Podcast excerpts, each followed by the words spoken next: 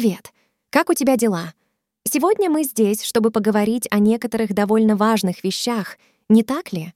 О, точно, утки. Мы здесь, чтобы обсудить некоторые горячие темы, которые сейчас волнуют весь мир. Итак, первое, что у нас на повестке дня, это ситуация в Украине. РФ атакует несколько направлений, а украинская армия усиливает контратаки в тылу РФ. Да, и это не единственный конфликт, который мы сегодня обсудим. Вторая тема — война между Израилем и Хамас. Мы попытаемся провести метафорический анализ политической ситуации, чтобы лучше понять, что происходит. И последнее, но не менее важное, мы обсудим возможный запрет абортов в Равасагрою, особенно в частных клиниках, и его возможные последствия. Так что, Oatcake, приготовься к увлекательному обсуждению. Мы начинаем. Знаешь, недавно я гуляла по огромному Apple Store, который находится в торговом центре Battersea Power Station. До 1983 года это была угольная электростанция, а сейчас тут магазины от Uniqlo до Rolex, кафе, смотровая площадка, пентхаусы и один из восьми лондонских офисов Apple. Это самое большое кирпичное здание Европы. Вау, звучит впечатляюще. Как ты там не заблудилась? Да, и кстати, перед зданием прямо на берегу Темзы уже установили карусель, елку и организовали каток. Так вот, я гуляла по Apple Store, рассматривала новые айфоны и часы, а потом оказалась у стенда с наушниками Air Max. Они были красивого кораллового цвета. Я надела их и услышала эту песню. О, звучит как волшебство. Или как звук денег, уходящих из кошелька. Да. И вот что меня удивило, это количество подписок, которые люди оформляют сейчас. Как ты относишься к этой теме? Ну, это зависит от того, что ты получаешь взамен. Но в целом, я думаю, это отличный способ поддержать творцов контента, которые тебе нравятся, или просто способ узнать, сколько стоит коралловый цвет. Подписывайся бесплатно на Patreon, Boosty, чтобы получать мое ненавозное письмо по пятницам — этот перерыв продлится до конца года, пока я занимаюсь делами, общаюсь с кем-то и решаю вопросы. У-у-у. Тайны, загадки, интриги и просто куча дел. Звучит увлекательно. Или как звук денег, уходящих из кошелька. Мы уже обсудили мои приключения в Apple Store и важность поддержки творцов контента через подписки. Это напомнило мне о важности мечтаний и целеустремленности — ты когда-нибудь задумывался о том, как мечты влияют на нашу жизнь, Дарлинг? Я много всего записываю и сохраняю, а потом перечитываю. И вот я нашла в своих записях сохраненную цитату Лоуренса Аравийского. Это не какой-нибудь древний философ, а британский археолог, путешественник, военный, писатель и шпион, настоящее имя которого Томас Эдвард Лоуренс. Вольный перевод. Все люди мечтают, но по-разному. Мечты, которые приходят ночью из отдаленных пыльных уголков разума, тают с наступлением дня и превращаются в ничто. Те же, кто грезит наяву, с открытыми глазами. Опасные люди. Они могут превратить мечты в реальность. Банально, да, но никогда не помешает напомнить тебе и себе, что ничего не изменится, если лишь хотеть, чтобы что-то изменилось — если думать и вздыхать о чем-то только перед сном. Мечтатели наяву, они даже не совсем мечтатели, потому что понимают, что их мечты могут стать реальностью, если упорно и настойчиво двигаться в нужном направлении. Путь может быть долгим, утомительным и однообразным, но абсолютно точно преодолимым. Ты ему говоришь «это невозможно», а он отвечает «вот увидишь» и действует. Мир нуждается в таких мечтателях, в таких dangerous men and women. Можешь считать это призывом Oatcake. Let's be the dreamers of the day. Оля, ты слышала о последнем языковом скандале с Ириной Фарион?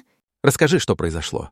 Ирина Фарион, профессор и доктор филологических наук Львовской политехники, выразила свое негодование по поводу использования русского языка военными, в частности бойцами Азова и Третий Ошбер.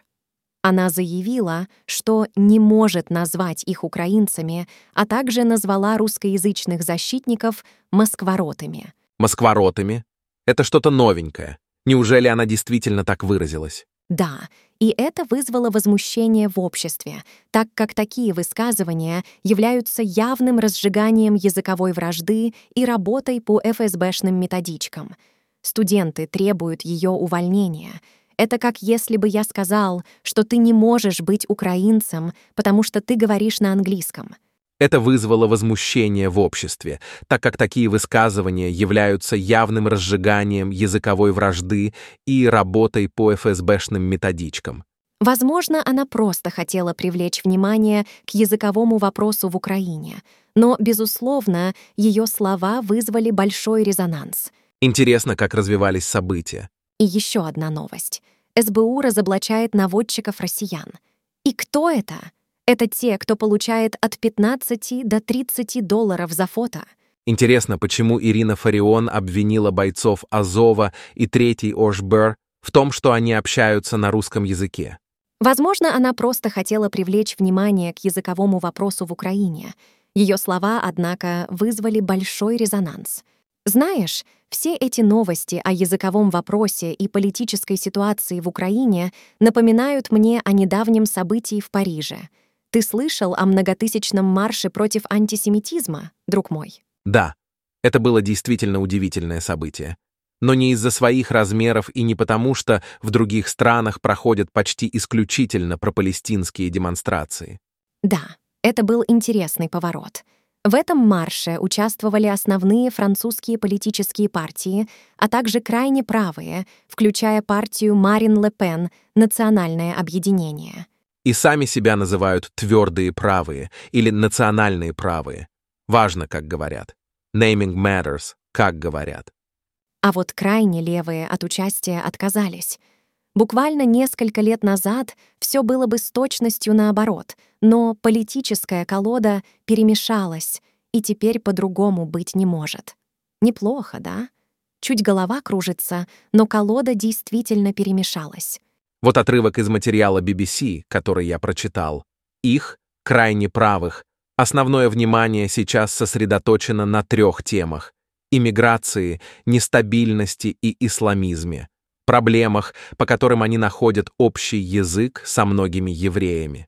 Тем временем, крайне левые во Франции, рассматривая сектор газа сквозь антиколониальную призму, видят угнетенный народ, которого притесняет Израиль, страна-марионетка сверхдержавы Соединенных Штатов, и призывают к солидарности с палестинцами. Таким образом, мы приходим к новой ситуации, когда партия, основатель которой назвал Холокост деталью истории, открыто поддерживает дело французских евреев а на другом конце спектра партия, построенная на идеях прав человека и равенства, обвиняется в антисемитизме за то, что она не назвала Хамас террористами. И теперь крайне левые, но не только они, а в целом широкая либеральная часть общества воспринимается многими как антисемитская. Антисемитская, Карл а крайне правые, наоборот, становятся на сторону евреев и говорят о борьбе с терроризмом и дискриминацией. Запад давно кренится вправо, особенно на фоне миграционных кризисов, а сейчас прямо вообще усилил эту тенденцию. Интересно, что может пойти не так, правда? В то же время сильно влево совершенно не хочется. А чего же тебе хочется, дружок? Мне хочется в домик. В домик в горах. Все это напоминает мне о моем недавнем открытии, связанном с эмодзи арбуза. Ты когда-нибудь задумывался, почему его стали чаще использовать? Я тоже не понимала, пока не узнала, что этот эмодзи стал символом солидарности с Палестиной. Да, да, именно так. Цвета арбуза совпадают с цветами палестинского флага — и не только это, арбуз давно является символом Палестины, по крайней мере, со времен Шестидневной войны. Теперь я уже никогда не смогу смотреть на арбуз, как раньше. А ты слышал последние новости о войне? Можно почитать на BBC, CNN и Times of Israel. Самое, наверное, нашумевшее, кроме продолжающихся боев, и того, что Хамас потерял контроль над городом Газа, это видео пресс-секретаря израильской армии Даниэля Хагари, в котором он ходит по подвалам детской больницы в Газе и рассказывает, как террористы использовали ее для хранения оружия и удержания заложников. Это первое такое видео. Их явно будет больше. И еще в Исландии объявлен режим чрезвычайного положения из-за угрозы извержения вулкана Фаградальсфьядль. В восьми километрах от вулкана находится деревня Гриндавик — всех жителей которой, а это 4000 человек, эвакуировали на днях после сотни подземных толчков. Эксперты говорят, что извержение Фаградальсфьядля неминуемо. И нюанс в том, что никто не знает, где оно произойдет. Многокилометровый лавовый туннель от вулкана к морю проходит практически под деревней, и сейчас магма поднялась и находится на глубине всего лишь 800 метров. Вот коротенький репортаж из Исландии, где показали кадры с разломами на дорогах, из которых идет дым. Мы только что обсудили войну в Украине. Но что насчет конфликта между Израилем и Хамас? Это тоже важная тема для обсуждения. Да, это действительно два крупных конфликта, которые сейчас происходят в мире, и оба они заслуживают нашего внимания. И не забывай, что сегодня в Сан-Франциско состоится встреча Байдена и Си Цзиньпина. Они будут обсуждать не только войну в Украине и конфликт между Израилем и Хамас, но также Тайвань, вмешательство в выборы и восстановление связей между вооруженными силами обеих стран. Да, это будет очень важная встреча. И мы обязательно обсудим ее результаты. Но сейчас давай вернемся к нашей теме. Как ты думаешь, какие последствия могут возникнуть из-за этих конфликтов? Это действительно сложный вопрос. Но я уверена, что мы сможем его обсудить. Ведь мы здесь, чтобы разобраться во всем этом вместе. Не так ли, друзья? Ты знаешь, Дакс, может, я и не должна была рассказывать тебе о перетасовках в британской политической колоде карт, но тут такое произошло. В Великобритании назначен новый глава МИД — и это не просто кто-то, а хорошо известный нам Дэвид Кэмерон. Да, это тот самый Кэмерон, который был премьер-министром с 2010 по 2016 год. Именно при нем состоялся референдум о выходе Британии из ЕС. Помнишь, как это было громко? О, да, Оуткейк. Это было нечто. Потом он ушел в отставку, пришла Тереза Мэй, а после нее был Борис Джонсон, а затем немного Ли Страс, ха-ха. И вот теперь Кэмерон вернулся, как бумеранг. Не зря говорят, что в политике нет бывших. И вот теперь премьером Великобритании является Риши Сунак. Даунинг-стрит полон событий, и это замечательно. Так и должно быть. Вот такие вот дела. ДАКС. Всегда интересно следить за политической жизнью других стран, особенно таких важных на мировой арене, как Великобритания. И если ты хочешь узнать больше о политической жизни Великобритании, рекомендую тебе почитать статью в The Guardian. Они всегда подробно освещают все события. Переключаемся на климатические новости. Ты слышал о том, что произошло на климатическом марше в Амстердаме в воскресенье? Да, это было довольно интересное событие. Грета Тунберг, известный климатический активист, приняла участие в марше. В какой-то момент она пригласила на сцену девушек из Палестины и Афганистана и дала им слово.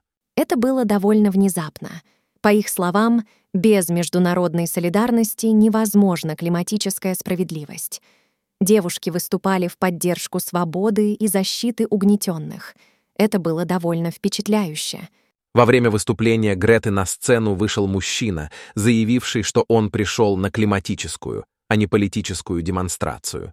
Грета улыбалась и крепко держала в руках микрофон, а мужчину увели. Ну что, дорогой слушатель, выводы делай сам. Но вспомнила отрывок из своего же письма за октябрь 2019 -го. Я просто разгонялась. Я ничего такого не думаю и ничего такого не хочу. Я хочу в домик. Но это уже другая история. Ты знаешь, недавно я прочитала интересный сценарий будущего, который меня поразил — Представь, что Грета Тунберг, которая в конце 2000-х годов громко выступала в защиту нашей планеты, через 30 лет возглавит первую в истории мировую экологическую организацию. Из-за нее в 2050 году миллионы людей погибнут от голода, потому что Грета провозгласит веганство единственной истинной диетой землян. Нарушителей этого закона будут отправлять в центры пищевого переобучения, где заключенных будут кормить исключительно нутом и петрушкой. Представляешь? Ого! Это звучит как сюжет для дистопического фильма, но продолжай, мне интересно. И еще, представь, что Грета Тунберг, которая говорила «Вы украли мое детство», создаст центры для детей, где будут учить бороться с болезнями и загрязнением. Дети будут проводить там много времени, и главная цель этих центров — воспитать у нового поколения нетерпимость к грязи, нефти, пластику и выхлопным газам. Ну, это звучит как настоящий экологический тоталитаризм. Но давай переключимся на другую тему. Я слышал, что власти Рафис Грайв обсуждают запрет абортов в частных клиниках. Что ты об этом думаешь? О, это так грустно. Защитники этой инициативы называют ее «борьбой за сохранение нации». Какая ирония! Все эти разговоры о запрете абортов ведутся в основном мужчинами, чиновниками и представителями церкви — теми, кто не рожает и не сталкивается с этими проблемами.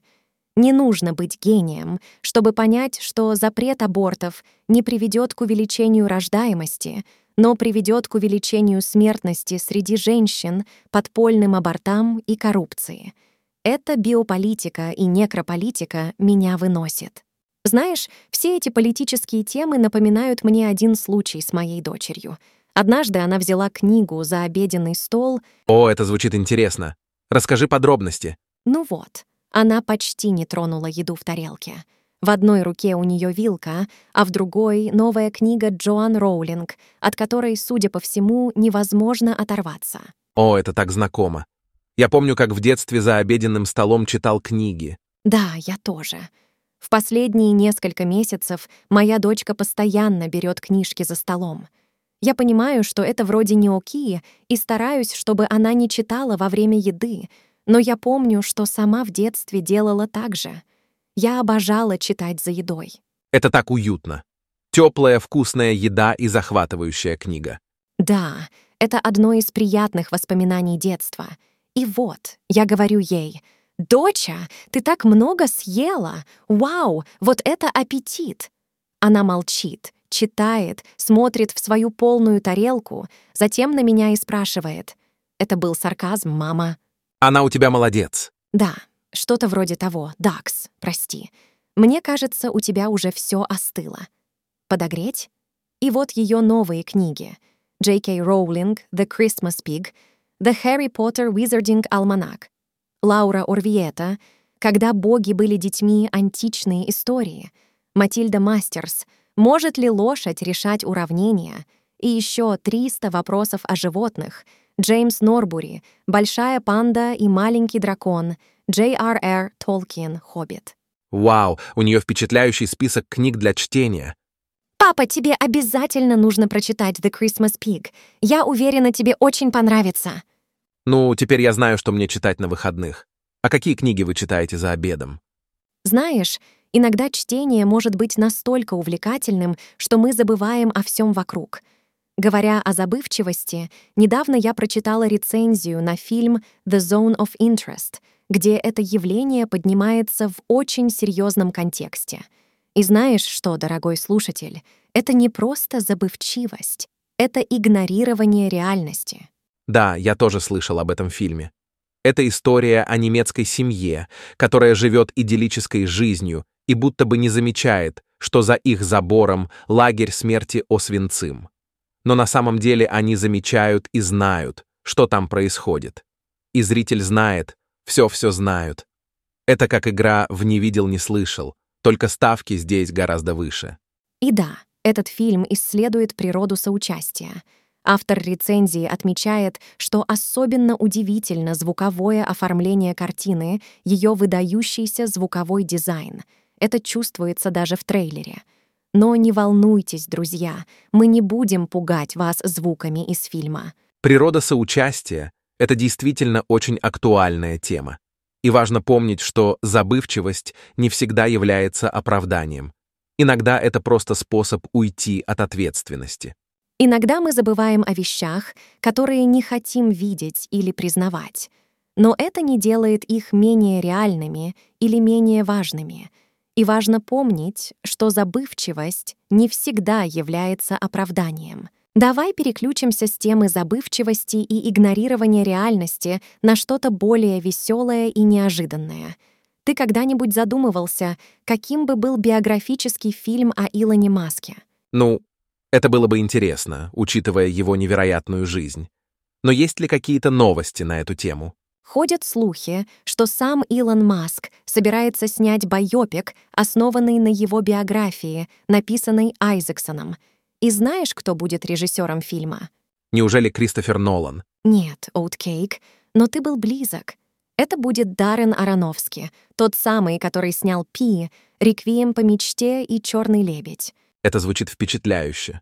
Но кто будет играть главные роли? Это пока неизвестно, и вообще не факт, что фильм вообще случится.